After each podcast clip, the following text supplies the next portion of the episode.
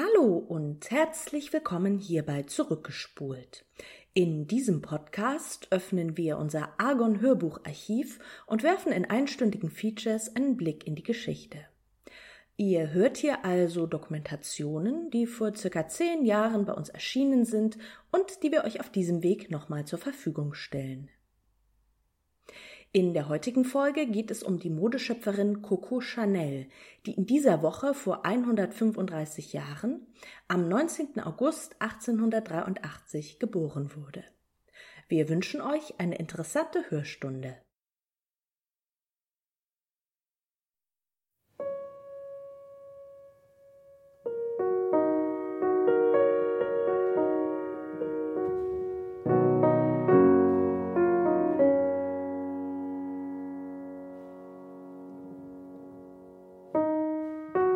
Frau sollte sich jeden Tag so anziehen, als könnte sie ihrer großen Liebe begegnen.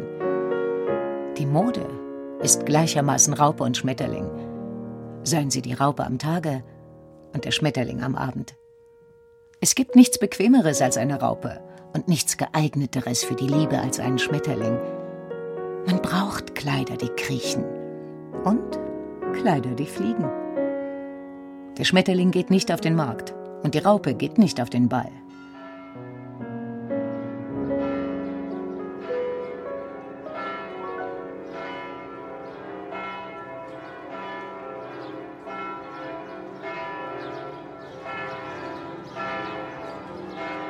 Coco Chanel Ein Leben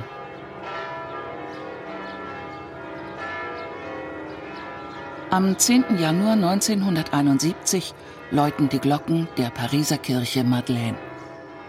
Es sind die Trauerglocken für Madame Coco Chanel. Mit ihr wird eine Ikone des letzten Jahrhunderts zu Grabe getragen, deren modische Ideen und Entwürfe im wahrsten Sinne des Wortes das Aussehen der Welt geprägt haben. Eine Biografin von Coco Chanel, die Französin Edmond de Charleroux, über ihr Leben. Ich bin von ihrem Leben fasziniert. Aus dem Nichts, mit einer außerordentlichen Traurigkeit, einer großen Misere und dieser Erziehung bis zu den verrückten Jahren als Königin der Mode und einer unglaublichen Geschäftsfrau. Geboren wird Gabrielle Bonheur Chanel am 19. August 1883 in dem für seinen Wein berühmten Städtchen Saumur an der Loire.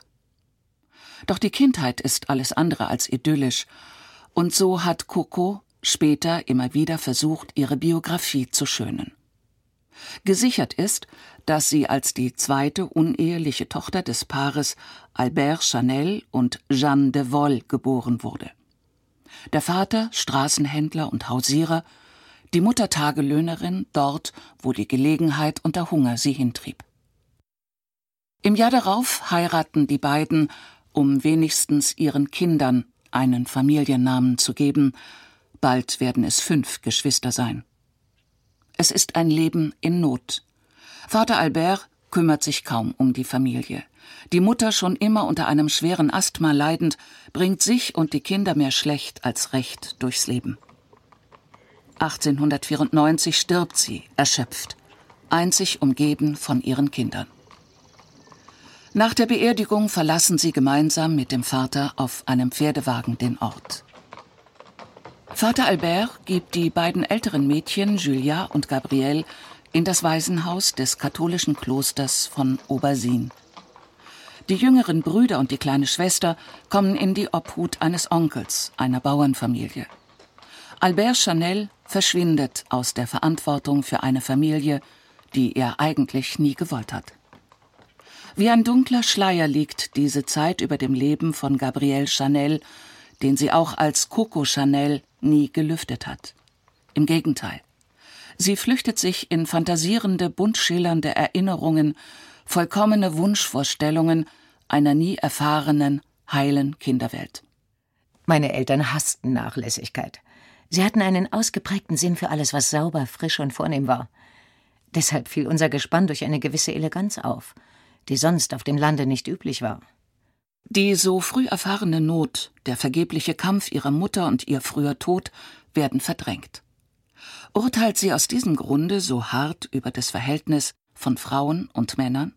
Die Schönheit brauchen wir Frauen, damit die Männer uns lieben. Die Dummheit, damit wir die Männer lieben. Oder die meisten Frauen wählen ihr Nachthemd mit mehr Verstand als ihren Mann. Diese Worte sagt sie als Coco Chanel, längst als hohe Priesterin der Mode in der ganzen Welt gefeiert. Geheiratet hat sie, trotz zahlreicher, auch langer Liebschaften, nur einmal.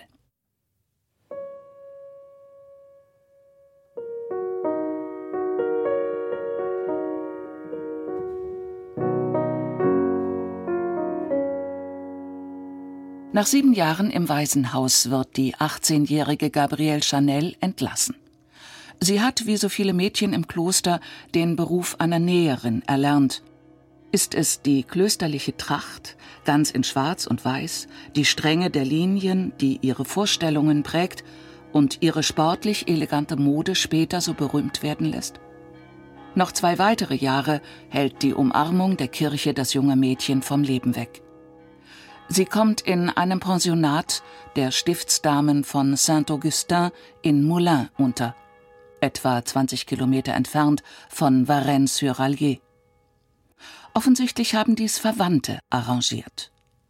Gabrielle ist zwar immer noch eingesperrt, doch bieten sich in der neuen Umgebung auch neue Möglichkeiten. Im Stift findet sie in Adrienne Chanel eine gleichaltrige Verwandte mit der sie bald eine intensive Freundschaft verbinden soll. Bei den Costier, jenen hilfreichen, doch mit Misstrauen beobachteten Verwandten, finden die jungen Mädchen in der Tante Julia eine begabte Hutmacherin, von der sie sehr viel lernen. Vom Rest der Verwandtschaft, die in und um Moulin verstreut recht zahlreich auftritt, will Gabrielle nichts wissen. Zu tief sitzt der Stachel der abgeschobenen Weisen, die eigentlich keine war. Wir wollen uns aber etwas merken, dem wir später wieder begegnen werden. Es ist erneut die klösterliche Tracht. Dieses Mal ist es der weiße Hemdkragen, die zur Rosette gebundene Krawatte und das dominierende Schwarz. Und es kommt noch etwas hinzu. Die sonntägliche Messe, die aus einem Zufall der Geschichte heraus in Moulins besonders prächtig ausgestattet war, zwischen den ausufernden Hutkreationen der Tante Julia und den brokatflimmernden Auftritten der Priester stand das junge Mädchen staunend in seiner klösterlich strengen Uniform. Welch ein Kontrast und welch eine Prägung für die Fantasie. Und ihre Fantasie findet rasch ein interessantes Tätigkeitsfeld. Mit 20 Jahren werden Adrienne und Gabrielle in Moulins als Näherinnen in der Rue de l'Horloge angestellt, im Laden zur Heiligen Maria, Spezialgeschäft für Aussteuer- und Babyartikel. Rasch werden die beiden Näherinnen bekannt. Besonders die Damen der besseren Gesellschaft nutzen ihre Fingerfertigkeit und ihre Einfälle. Denn Moulin ist umgeben mit den Schlössern traditionsreicher Adelsgeschlechter. Gabrielle teilt allerdings nicht die provinzielle kritiklose Bewunderung ihrer Umgebung für die andere, die bessere Gesellschaft. Sie bleibt kritische Beobachterin der Schlossbesitzer. Viele Jahre nach dieser Zeit kommentierte sie Die Liebe, die ich vielleicht für einige ihrer Besitzer empfand, reichte nie aus, mir den Aufenthalt darin erträglich zu machen.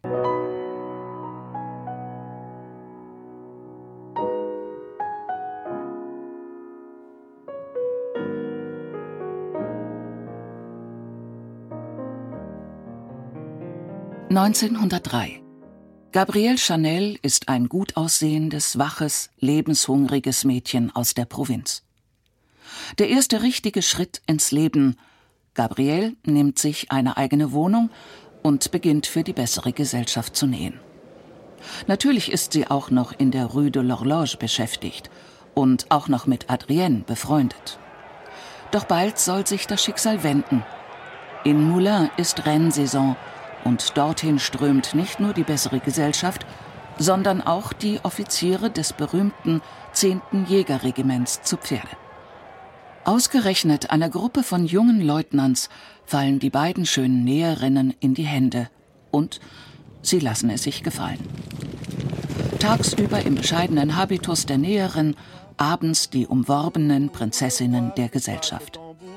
Ist es ein Zufall oder bezeichnet man dies als Schicksal?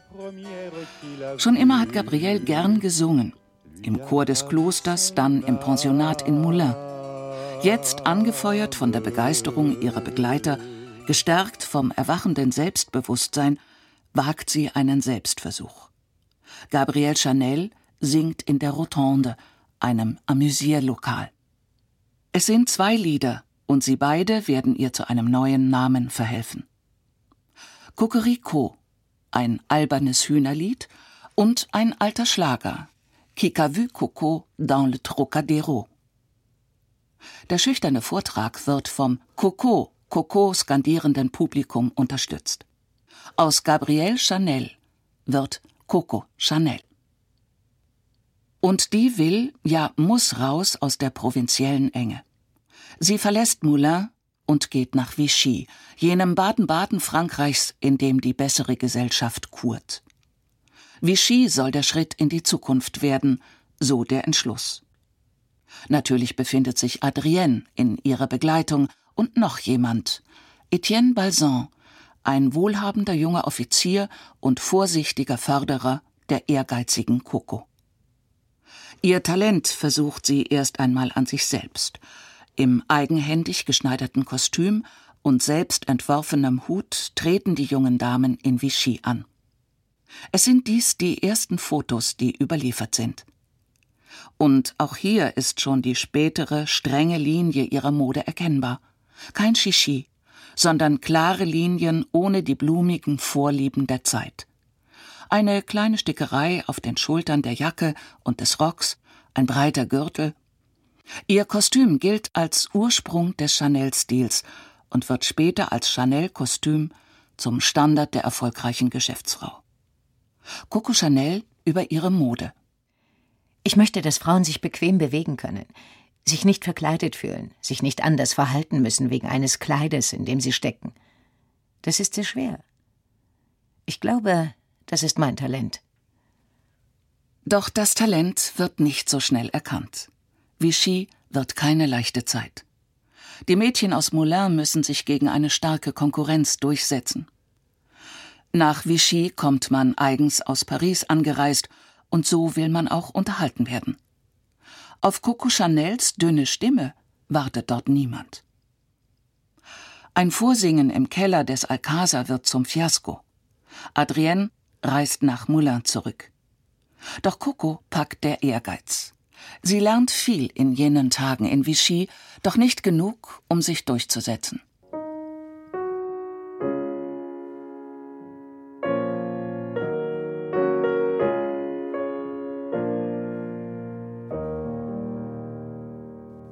Als sie im November 1906 abreist, hat sie verloren. Geblieben allerdings sind ihr Adrienne und der treue Etienne Balsan. Etienne, gerade aus dem Militärdienst entlassen, kauft in der Nähe von Compiègne ein kleines Landgut und will es zum Gestüt ausbauen. Ein ungewöhnliches Vorhaben in einer Gesellschaft, die sich gern im Leben sonnt, aber nur ungern verändert. Irgendetwas, vielleicht ist es sogar Liebe, lässt Coco eine Frage stellen. Brauchst du keinen Lehrling? Etienne braucht nicht nur einen Lehrling. Von 1906 bis 1910 lebt das Paar in Royalieu zusammen, die Tage ausgefüllt mit Vergnügen und Müßiggang. Doch es ist ein ungleiches Paar. Er, der reiche Pferdenah, der sich einen teuren Jugendtraum erfüllt und ansonsten sein Leben lebt, das sich in gar nichts vom Leben des bürgerlichen Frankreich unterscheidet. Müßiggang als Lebensziel. Sie, die Mätresse eines reichen Mannes, zum Nichtstun auserwählt, aber auch ohne Chance, jemals als eine Madame Balsan anerkannt zu werden. Lange danach erinnerte sich Etienne Balsan an die Zeit mit ihr. Sie blieb bis zum Mittagessen untätig liegen, trank höchstens einen Milchkaffee und las billige Romane. Das faulste Geschöpf, das man sich denken kann. Stand aber ein früher Ausritt an. So war sie als Erste auf den Beinen. Die große Welt, für das unerfahrene Mädchen aus der Provinz immer noch mit dem Namen Paris verbunden, war in weite Ferne gerückt. Es ist eine überladene, prunksüchtige Gesellschaft, voller Halbwelt und ihrer Laster. Sichtbarster Ausdruck war die Mode bei Anbruch des Jahrhunderts. Die Belle Epoque voller Taft und Blumenmuster, sperrige Hüte, lange Röcke, enge Schuhe mit hohen Absätzen. Die Freiheit der Männer fand ihren Widerpart im Korsett, der Einschnürung der Frauen. Coco will sich von dieser Welt bewusst absetzen, nicht ahnend, dass sie genau damit noch mehr die Neugier ihrer Umgebung herausfordert. Ja, der menschliche Körper bewegt sich ständig. Schauen Sie mal. Ich kann hier nicht ruhig sitzen. Ich möchte, aber ich kann nicht. Das ist für mich sehr schwer. Ich bewege mich immer. Wenn mein Anzug mich stört, dann würde ich mich nicht bewegen, weil ich Angst hätte, dass er sich bewegt. Aber so ist sowieso alles völlig egal. Er kann sich bewegen oder nicht. In dem Bewusstsein, sich mit einem anderen Kostüm auch in einer anderen Rolle zu befinden, geht sie einen weiteren Schritt auf das zu, was sie einmal werden sollte, die Grande Dame der Haute Couture. Bei einem kleinen Schneider lässt sie sich ein paar Reithosen nach englischem Vorbild machen und beginnt selbst zu reiten. Verbissen, abseits der verwöhnten Gesellschaft schafft sie es, mit großem Respekt anerkannt von Etienne. Viele Jahre danach, schon im hohen Alter, kommentierte sie den Sitz im Sattel. Wenn man es richtig machen will, gibt es nur ein Mittel. Man muss sich vorstellen, dass man hier ein paar kostbare Hoden hat und dass man sich um nichts in der Welt darauf setzen darf. Verstanden? Coco Chanel spielt schon damals eine besondere Rolle, die sie deutlich von den anderen Frauen der Freunde des Hauses unterscheidet. Ein Foto zeigt sie in einer schlichten Jacke, ohne Zierat, mit einem einfachen Kragen. Im Gegensatz dazu die überladenen Kleider mit den erwürgenden Halskrausen der Frauen neben ihr. Alles das nebeneinander in der Welt der Nichtstour, der Snobs, der Rennpferde, Jockeys und Mätressen. Coco Chanel verachtet diese Gesellschaft. Sie weiß aber noch keinen Weg, sich daraus zu befreien.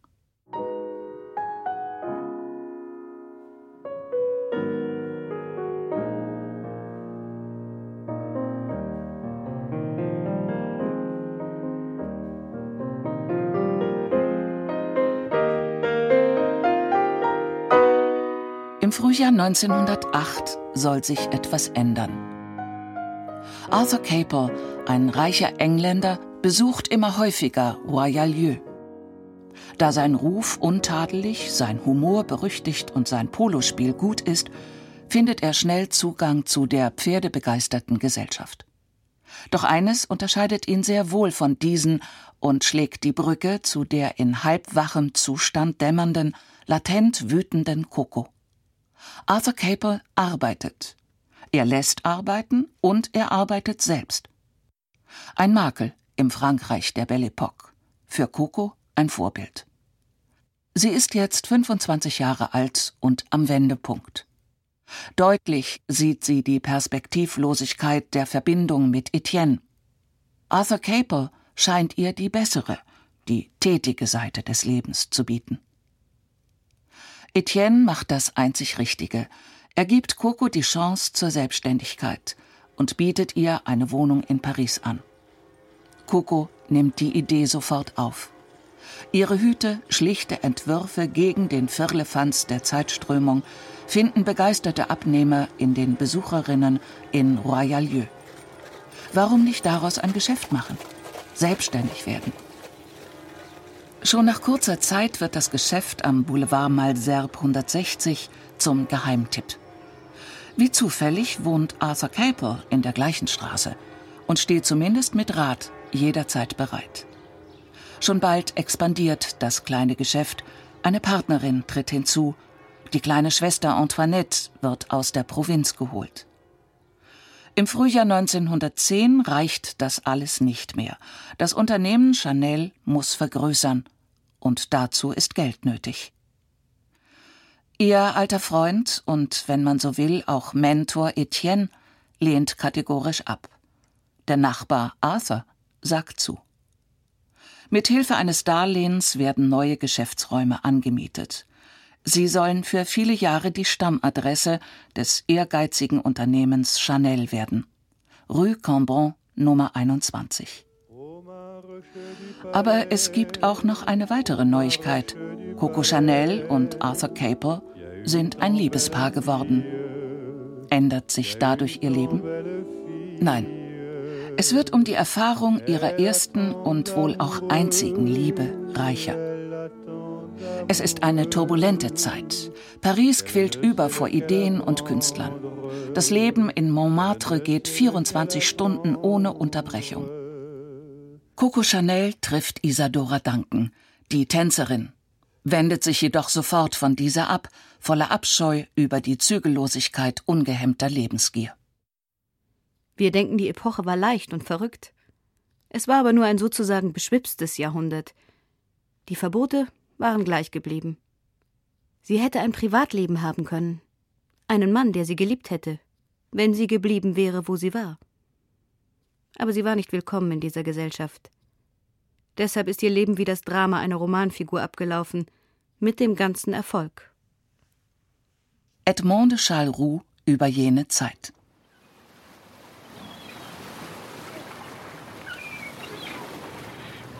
(1913) Coco Chanel eröffnet im modischen Badeort Deauville in der Normandie eine Dependance. Auf der weißen Markise steht in schwarzen Buchstaben ihr Markenzeichen Chanel. Als konsequenter Vertreter ihrer eigenen Mode trägt sie maskulin geschnittene Kostüme mit offenem Kragen, sportliche flache Schuhe und schlichte Kopfbedeckung.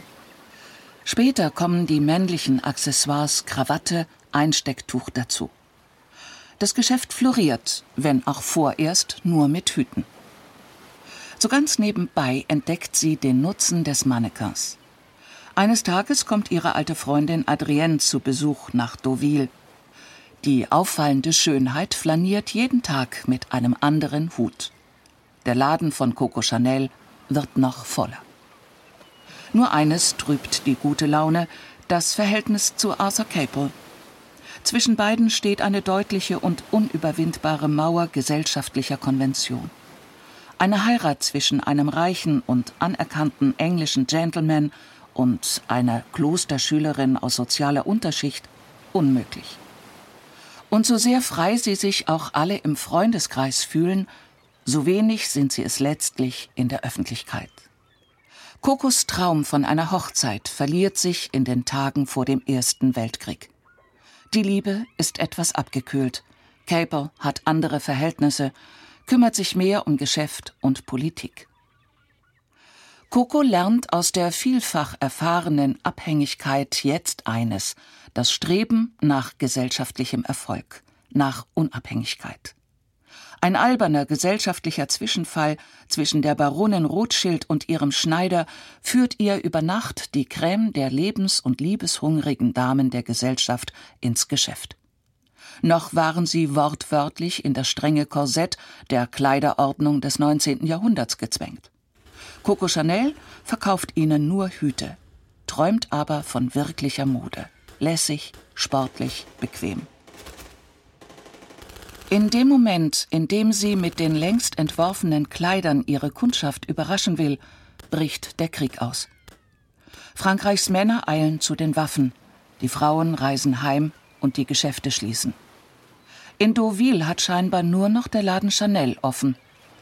In den folgenden Wochen näht sie Kleidung für Krankenschwestern. Und immer mehr kleidet sie den vor den deutschen Truppen fliehenden nordfranzösischen Adel ein.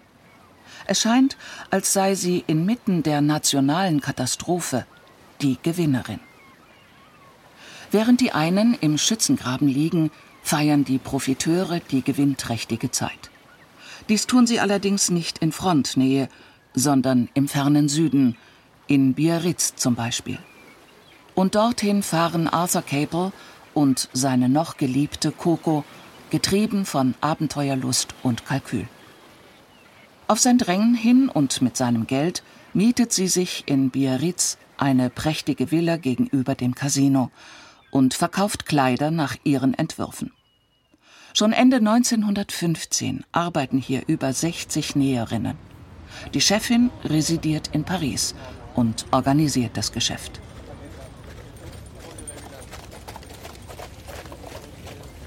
Zu Beginn des Jahres 1916 in Verdun verbluten Hunderttausende, verfügt die ehemalige Klosterschülerin aus Obersin über ein kleines Modereich mit 300 Näherinnen. Sie hatte es geschafft. Und sie zahlt ihre Schulden zurück. Ob es ihrem Geliebten gefällt oder nicht, sie ist endlich unabhängig. In ihrer Freundin Adrienne sieht sie ihr Spiegelbild, schön und auf den geliebten Mann wartend, immer wartend. Auch sie hat immer wieder auf Arthur Capel, davor auf Etienne Balsan warten müssen. Im Frankreich des 19. Jahrhunderts hatten sie, die Geliebten, die illegitim, keine Chance, jemals gesellschaftlich als Ehefrauen akzeptiert zu werden. Es wird in ihr eine gewisse Verbitterung ausgelöst haben, die sich jetzt in der harten Geschäftswelt bewährt. Und sie hat Glück. Wieder einmal. Sie findet einen Stoff, den keiner will, der aber wie eigens geschaffen für ihre Vorstellungen ist. Jersey. Ein glatter, geschmeidiger, maschinengestrickter Stoff. Ein Stoff für sportliche Kleidung. Das ist es. Sie schneidet sich einen neuen Auftritt, wie sie überhaupt von nun an die beste Vertreterin ihrer Mode wird. Es ist etwas ganz Neues und sie wird lange darüber nachgedacht haben. Darüber gesprochen hat sie nicht. Ich bin jetzt 33 Jahre alt. Mir gehören drei Geschäfte und über 300 Frauen arbeiten für mich. Ich habe keine Schulden. Ich brauche nur nach vorn zu sehen. Sie fragen mich alle. Doch ist es das, was ich suche? Wo ist meine Vision? Ist es das, was ich vor mir sehe? Oder ganz anders als das, was ist? Während die Männer im Krieg gegen Deutschland sinnlos verbluten, flanieren die Damen in blumiger Mode, in Rüschen, Seidenstickereien und Korsetts. Doch diese Mode passt nicht mehr in die Zeit. So demokratisch das Sterben an der Front den Arbeiter und den adligen Herrn trifft, so demokratisch soll die Mode werden. Coco Chanel als Vorreiterin der Emanzipation und des Unisex. Ihre Biografin Edmond de Chalroux schreibt Indem Gabrielle ihre eigene Vergangenheit auslöschte, veränderte sie für immer das Schauspiel der Straße. War es nun den Pariserinnen vorbehalten, die neue Mode zu tragen? Nein. Noch bevor sie feststellen konnten, dass es eine neue Mode war, schrieben die Amerikaner bereits 1916 über das kleine Modewunder aus Frankreich. Es wurde das Chanel's Charming Chemise Dress. Die Zeitschrift Vogue erklärt Chanels Mode zum Inbegriff der Eleganz. Und in Frankreich? Ihr großer Gegenspieler Poiret, der Schneider der besseren Gesellschaft, bezeichnet Chanels Stil als armseligen Luxus. In Frankreich sollte es noch genau vier Jahre dauern, bevor man etwas über sie schreibt. Doch davor passiert etwas Unerhörtes. Chanel kreiert einen neuen Haarschnitt, den Coupe au Carré. Im Mai 1917 schreibt der Schriftsteller Paul Morand in sein Tagebuch Seit ein paar Tagen ist es bei den Frauen Mode, kurzes Haar zu tragen. Alle machen mit. Madame Letellier und Coco Chanel an der Spitze, dann Madeleine de Foucault, Jeanne de Salvert etc. Cocteau berichtet von einem unerhörten Essen gestern bei Cécile Sorel. Es waren die Berthelots da, Misha Sert, Coco Chanel, die ganz entschieden zu einer Persönlichkeit wird. Mit den Haaren fällt auch der ganze überbordende Zierat des 19. Jahrhunderts. Und es fällt noch etwas. Synonym für die Enge des vergangenen Jahrhunderts. Die Frauen werden vom Korsett befreit. Ist es nur ihr Verdienst? Sicher nicht allein, doch sie hatte damit angefangen. Die schlichte Eleganz der Coco Chanel tritt ihren Siegeszug an. Geschäftlich geht es ihr blendend. Privat ist es eine schwere Zeit. Zwei tragische Ereignisse trüben die Tage. Ihre Schwester Antoinette stirbt an der spanischen Grippe und ihr Geliebter Arthur Capel verunglückt 1922 tödlich an der Côte d'Azur.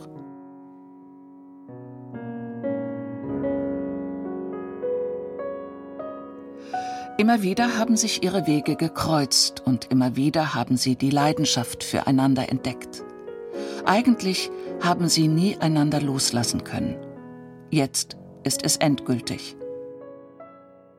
Später wird Coco Chanel sagen, dass Arthur Capel ihre einzige große und wahre Liebe war. Es bleiben ihr nur Erinnerungen und 40.000 Pfund aus seinem Testament. Eigentlich braucht sie das Geld schon längst nicht mehr. In dieser Zeit tritt eine junge Frau in ihr Leben, die sie und ihre Arbeit über 30 Jahre lang begleiten wird. Die Russin Misha Sert. Sie wird engste Freundin und Muse. Waren bisher schon um Coco Chanel viele junge, aber auch renommierte Künstler der Pariser Szene, so wird ihre Zahl durch Misha vervielfacht. Die schöne Russin verdreht jedem den Kopf, der sie sieht.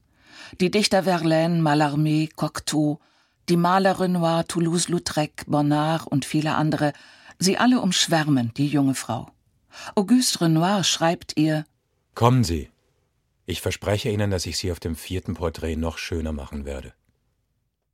Und diese Mischa kommt zu der noch immer über den Tod Arthur Capels trauernden Coco und schleift sie ins Leben zurück. Sie behexte uns, im wahrsten Sinne des Wortes, schreibt Cocteau über die neue Freundin von Chanel. Es werden die sogenannten slawischen Jahre. Die umwerfende Eleganz der Chanelschen Entwürfe in Verbindung mit einer nahezu klösterlichen Schlichtheit, wenngleich immer noch Geheimtipp, Coco Chanel ist unaufhaltsam auf dem Weg zur Hohepriesterin der Mode. Sie kreiert einen neuen Trend für die moderne und gebildete Frau. Und alle machen es ihr nach. Bubikopf, Pullover, kurze Röcke und Hosen. Das Chanel-Kostüm beginnt seinen Siegeszug und wird schließlich zum Standard der Geschäftsfrau. Chanels Mode sucht den schlanken, jungenhaften, jugendlichen Typ und wird so zum missverstandenen Vorreiter des heutigen Jugendwahns. Doch wir greifen vor. Misha reißt die trauernde Coco zurück ins Leben bis nach Venedig. Dort inmitten der quirligen Lagunenstadt ist das zufällige Treffen mit Serge de Diaghilev, dem berühmten Impresario des Ballet Russe. Er hält in der Hand die überarbeiteten Partituren des Sacre du Printemps von Igor Strawinski. Was er nicht hat, ist das Geld für eine neue Inszenierung des berühmten Stücks. Die dunkelhaarige Frau an der Seite der aufregenden Misha nimmt er angeblich nicht wahr. Das soll sich bald ändern, doch so ganz anders, geheimnisvoller, als man es erwartet. Zurück in Paris lädt Coco Chanel die Familie Strawinski ein, in ihrer Villa zu wohnen. Sie kennen sich seit Jahren und so wird das großzügige Angebot gern angenommen. Kaum jemand weiß, den berühmten Komponisten und die Modeschöpferin verbindet seit einiger Zeit mehr als nur Freundschaft. Erst nach ihrem Tod, 50 Jahre später, wird bekannt, dass sie ihm auch auf andere Weise half. Eines Tages bekam Serge de Diaghilev Besuch von seiner Gastgeberin. Sie übergab dem Chef des Ballet Russe einen Briefumschlag unter der Bedingung, es niemals zu verraten. Er tat es doch, denn was er im Umschlag fand, übertraf alle seine Erwartungen. Es war das Geld für die Aufführung von Sacre du Printemps. Überhaupt beginnen die Russen in ihrem Leben eine wichtige Rolle zu spielen. Wie Strandgut haben sich die Vertriebenen der russischen Revolution über Europa verteilt, viele hat es nach Frankreich verschlagen. Der russische Adel, einige noch vermögend, viele bitterarm, belebt die französischen Salons, die Badeorte, die bessere Gesellschaft und die Halbwelt. Die bekannte Sängerin Marthe Davely macht an einem Abend in Biarritz Coco Chanel mit dem russischen Fürsten Dimitri bekannt. Er, Angehöriger der Zarenfamilie, durch Zufall dem Tod in Russland entkommen, mittellos, doch von beeindruckendem Aussehen und Charme, er gefällt. Schon bald zieht er in Chanels Haus ein.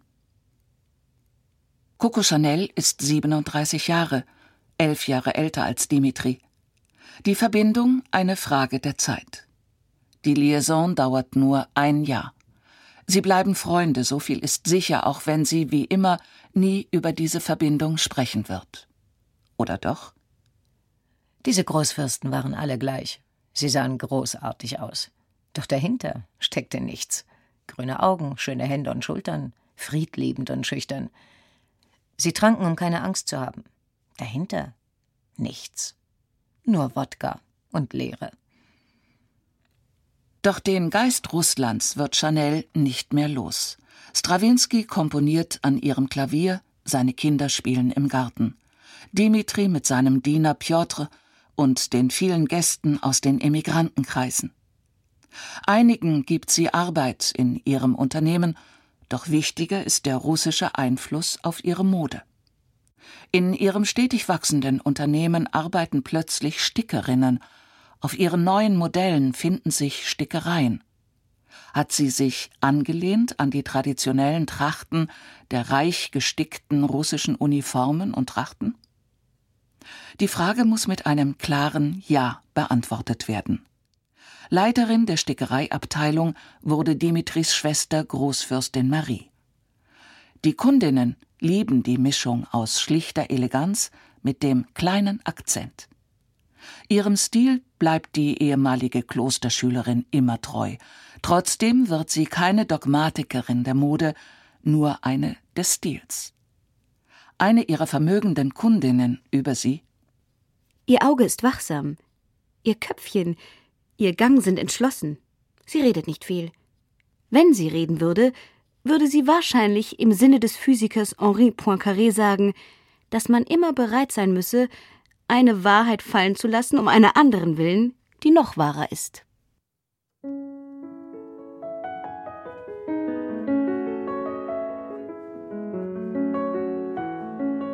In dieser intensiven Zeit beginnt sie Schmuck zu kreieren, Modeschmuck. Und wieder ist es eine Provokation, als sie mit ihren falschen Perlen auftritt. Ich liebe nur falschen Schmuck. Ich finde es provozierend und unwürdig, wenn man sich nur deshalb zig Millionen um den Hals hängt, weil man reich ist. Schmuck ist nicht dazu da, dass man sich den Anstrich des Reichtums gibt, sondern dass man für alle Fälle gerüstet ist. Ich glaube, dass sehr schöner falscher Schmuck dazu beiträgt, den echten Schmuck endlich überflüssig zu machen. Doch Chanels größter wirtschaftlicher Erfolg wird ein neues Parfum. Chanel Nummer 5. Später wird man einige Legenden erzählen über seine Entstehung. An allen ist wahrscheinlich auch ein Körnchen Wahrheit. Unzweifelhaft dürfte die Anregung oder sogar der Einfluss des Großfürsten gewesen sein. Wer nimmt nicht mit jenem schweren Duft, der bis heute unverändert hergestellt wird, etwas von der Weite Russlands auf? Doch auch ohne Legenden ist die Geschichte dieses Parfums spannend.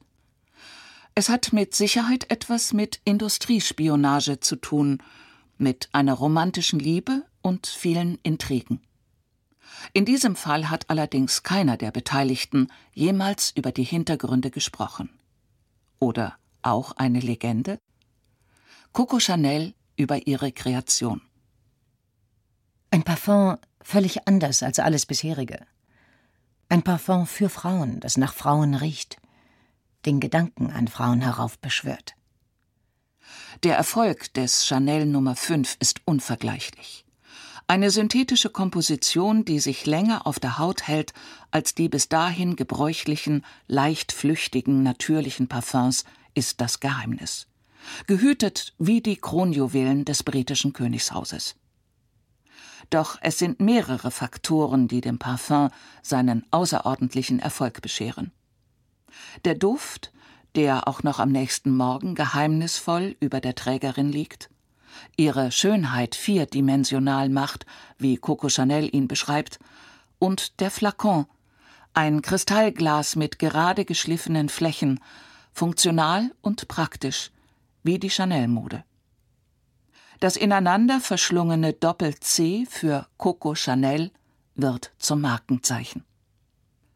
Irgendwann 1923 oder ist es schon 1924?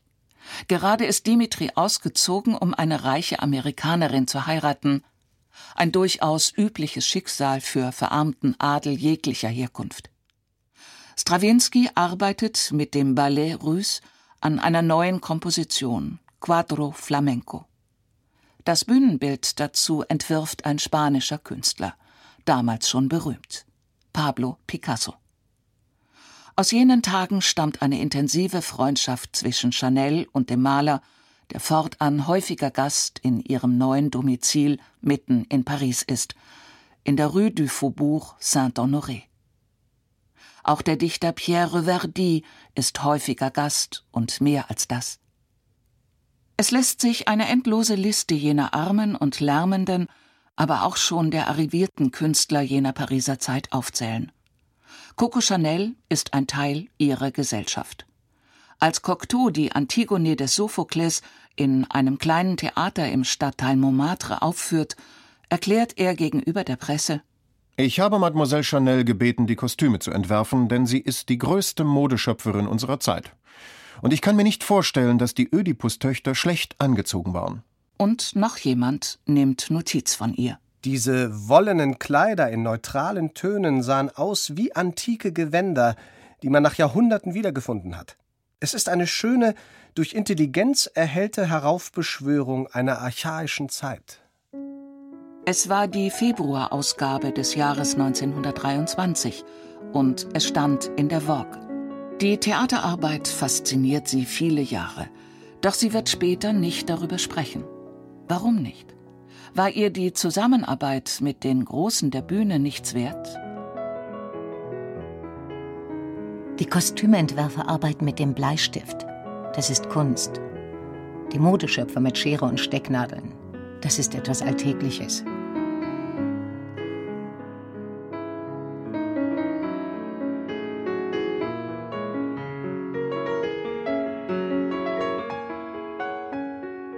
In jene intensive Zeit hinein fällt ihr Verhältnis mit dem Herzog von Westminster.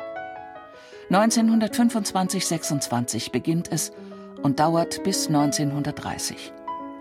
Es bringt ihr unglaubliche Träume an der Seite des reichsten Mannes von England, und doch kehrt sie wieder in ihre Welt der Künstler und der Mode zurück.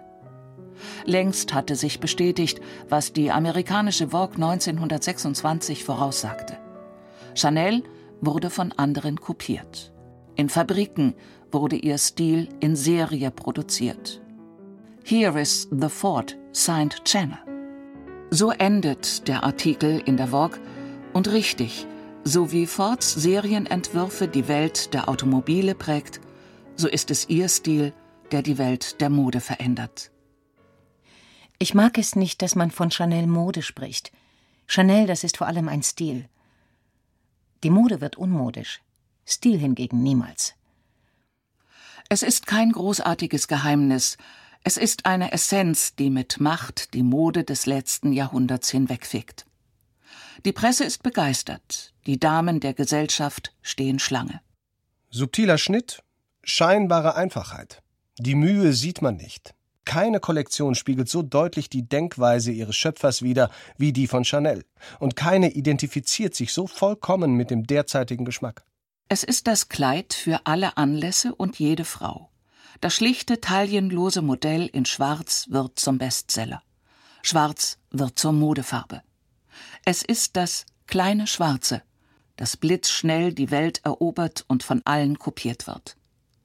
Das Geheimnis der Entwürfe von Coco Chanel hat sie einmal ausgeplaudert. Oder ist es Dichtung, wie so vieles in und über ihr Leben? Immer wegnehmen, immer weniger, nie etwas hinzufügen. Die einzige Schönheit ist die Freiheit der Körper. Die Zeit an der Seite des Herzogs von Westminster macht sie zur öffentlichen Person. Spätestens hier wird aus der kleinen Klosterschülerin Madame Chanel. Die Verbindung mit dem Herzog färbt auch auf ihren Stil ab. Es wird die englische Periode. Männlich geschnittene Jacken, breit gestreifte Blusen, sportliche Mäntel und über oder auf dem Pullover Schmuck. Modeschmuck, von ihr selbst entworfen. Ihre schlichte Eleganz ist der Luxus, und der soll bemerkt werden. Die Verbindung mit dem britischen Herzog war vielleicht auch eine Reminiszenz an den geliebten Arthur Capel. Sie hat nie darüber gesprochen, nur dass ihr der Prunk des Herzogs zuwider war. Nach der Trennung von ihm folgt eine Phase intensiver Arbeit und eine Einladung aus Hollywood. 1929, inmitten der großen wirtschaftlichen Depression, die nicht nur die USA, sondern auch einen großen Teil der Weltwirtschaft lähmt, hatte sich Sam Goldwyn einen Plan zurechtgelegt. Er will den Frauen einen Grund geben, mehr ins Kino zu gehen, um seine Stars und die neueste Mode zu sehen. Coco Chanel nimmt die Einladung an. Im Vertrag steht eine enorme Summe von einer Million Dollar. Es lockt allerdings nicht nur das Geld. Es gibt mittlerweile auch andere Sterne am Modehimmel, besonders die Italienerin Elsa Schiaparelli war mit ihrer schrillen Mode in Paris und London erfolgreich und auch unter Hollywood-Schauspielerinnen zunehmend beliebter. Der Name Chanel brauchte eine Schlagzeile und bekommt sie natürlich in Frankreich und in den USA. Doch beeindruckt sie diese Traumfabrik wirklich? Wenn man sagt, dass die Mädchen schön waren und es viele Federn gab, hat man alles gesagt. Außerdem mag ich nur Krimis. Auf dieser Reise habe ich nur einen kennengelernt, für den sich die Reise lohnte. Erich von Stroheim. So ein Schmierenschauspieler. Aber was für ein Stil. Der Film Tonight or Never mit Gloria Swanson hat im Dezember 1931 Premiere. Es wird ein Achtungserfolg, mehr nicht. Im rauen Alltag Hollywoods fühlt sich Madame Chanel deplatziert. Sie reist wieder nach Frankreich zurück. Doch sie hatte in den USA etwas gelernt.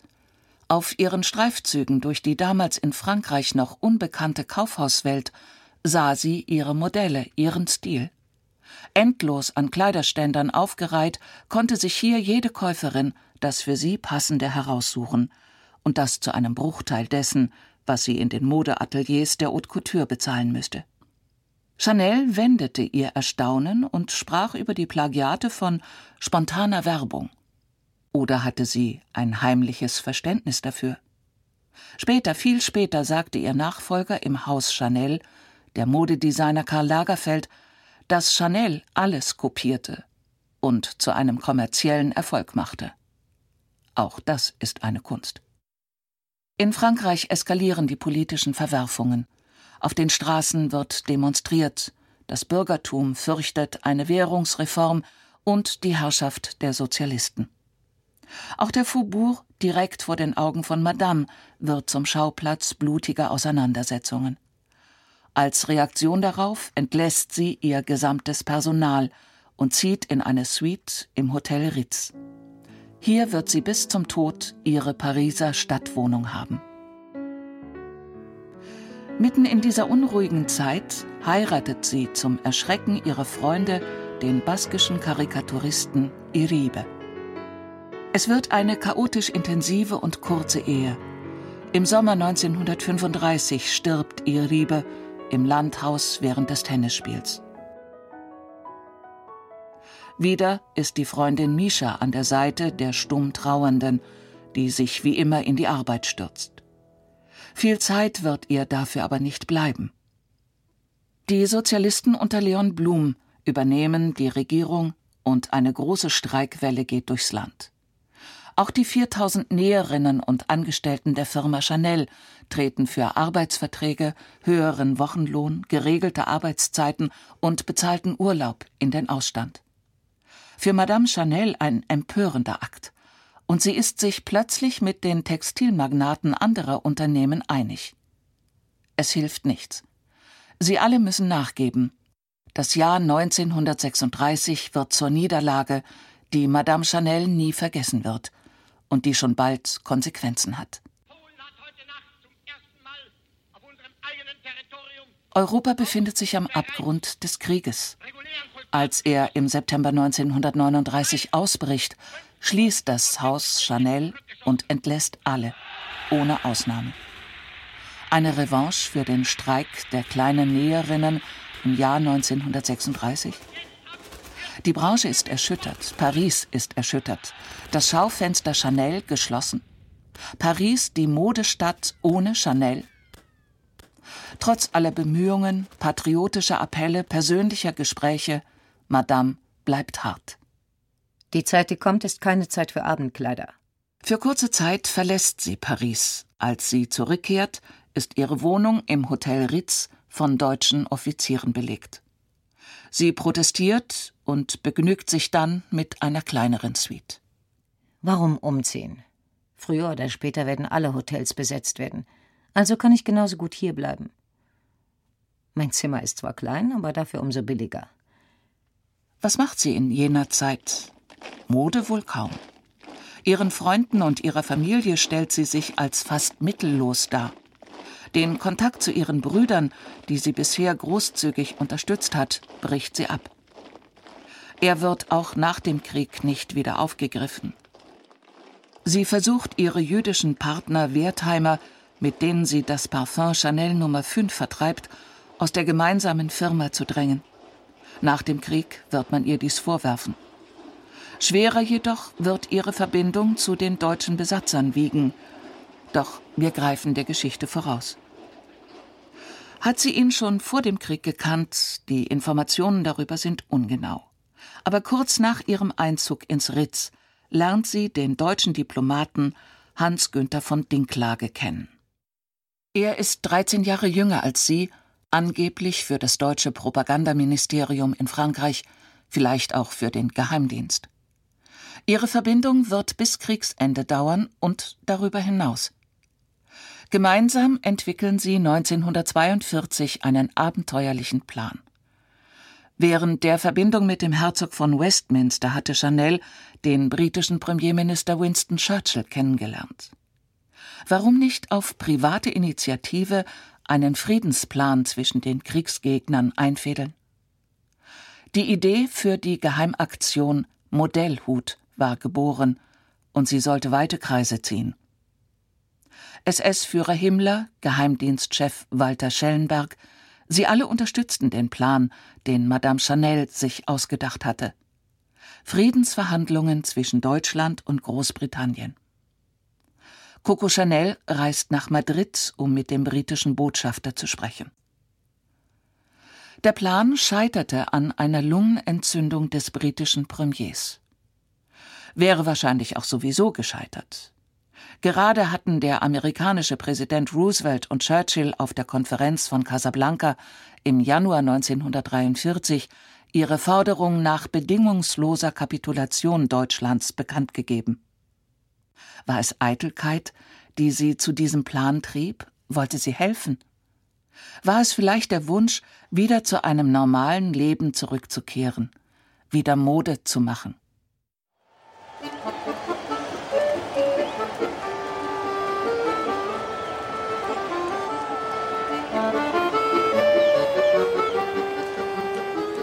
25. August 1944. Endlich ist Paris befreit. Frankreich feiert. Gabrielle Chanel wird im Hotel Ritz im Namen eines Säuberungskomitees verhaftet. Nach kurzem Verhör wird sie entlassen. Jemand hat sich für sie eingesetzt. War es der Herzog von Westminster?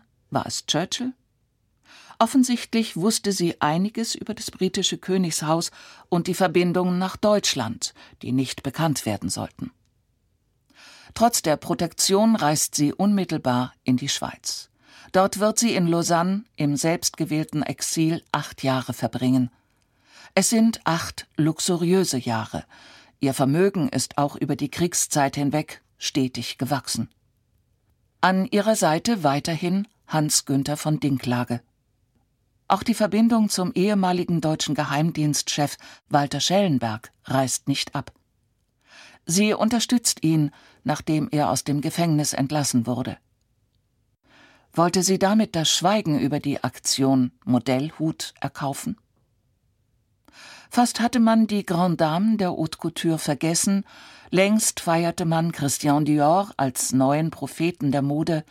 Sein New Look begeistert die Modewelt, die Schneider und die, die sie anziehen. Um Coco Chanel war es einsam geworden.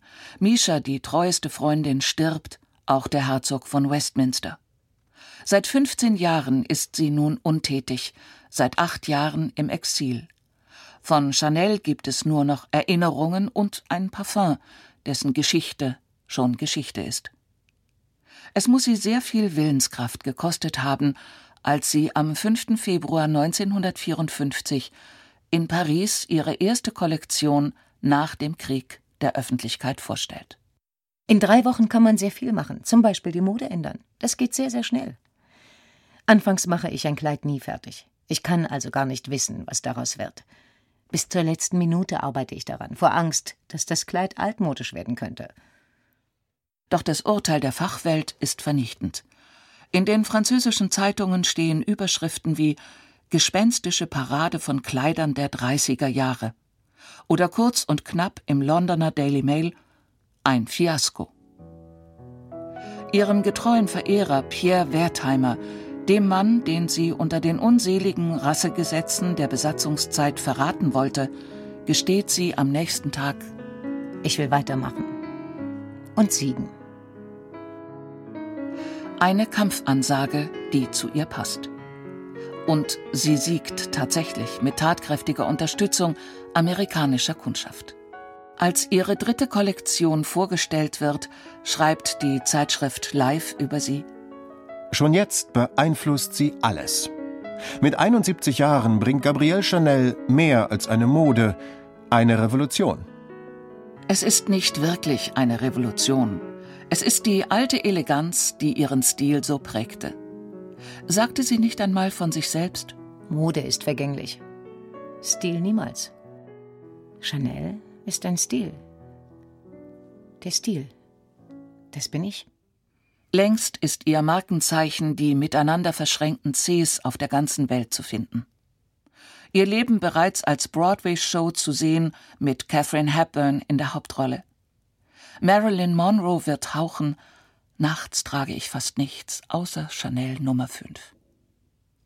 Doch trotz des Erfolges, es ist einsam um die vielgefeierte, Jahre nachdem sie sich schon längst zerstritten hatten und Chanel den mittlerweile berühmten Dichter Jean Cocteau anfeindete, sagte er über sie Ihre Wutanfälle, ihre Boshaftigkeit, ihr märchenhafter Schmuck, ihre Kreationen, ihre Launen, ihre Übertreibungen und auch ihre liebenswürdigen Seiten wie ihren Humor und ihre Großzügigkeit, was alles zusammen eine einmalige Persönlichkeit aus ihr machte.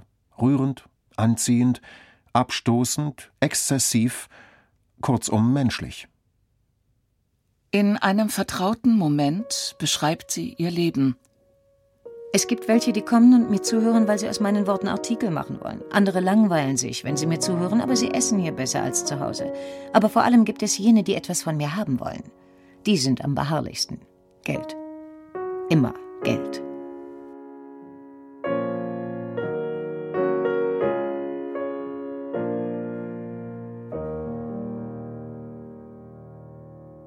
Coco Chanel stirbt mit fast 88 Jahren am 10. Januar 1971 inmitten der Arbeit für eine neue Kollektion in ihrer Suite im Pariser Hotel Ritz. Ihr letzter Satz ist überliefert. So stirbt man also. Eine Legende, wie so viele in ihrem Leben? Nehmen wir es als die Feststellung eines lebenshungrigen Menschen, einer Revolutionärin der Mode, die noch ein Name sein wird, wenn das modische Wetterleuchten der Zwischenzeiten längst vergessen ist. Sagte sie nicht einmal zu sich selbst, Wenn man ohne Flügel geboren wurde, darf man sie nicht am Wachsen hindern. Coco Chanel sind Flügel gewachsen, über die Zeit hinaus.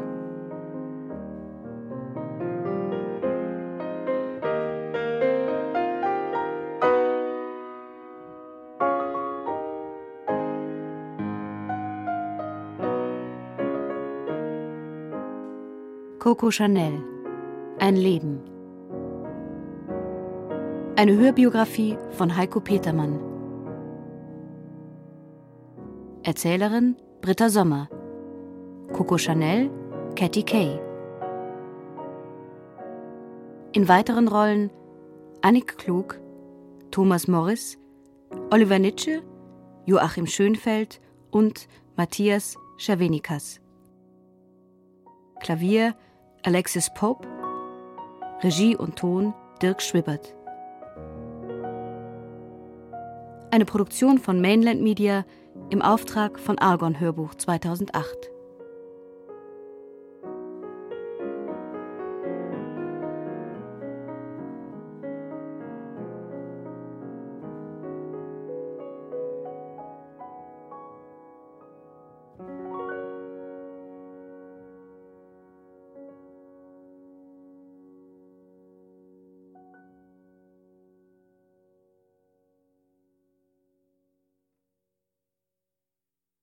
In der nächsten Woche geht es um den Widerstandskämpfer Mahatma Gandhi. Wenn ihr mögt, gebt uns doch eine Bewertung bei iTunes und Co. Wir würden uns sehr freuen. Wir sind auch sehr gespannt, wie euch der Podcast gefällt. Schreibt uns also gern eure Meinung. Wir sind bei Facebook und Instagram unter argon.lab zu finden und per Mail zu erreichen unter podcast.argon-verlag.de. Wir haben übrigens auch noch andere Podcasts, zum Beispiel Morgen ist Zukunft. Dort besuchen wir Projekte und Organisationen, die sich für eine gerechtere, nachhaltigere, umweltfreundlichere und überhaupt viel bessere Welt einsetzen. Hört zum Beispiel mal in Folge 1 rein.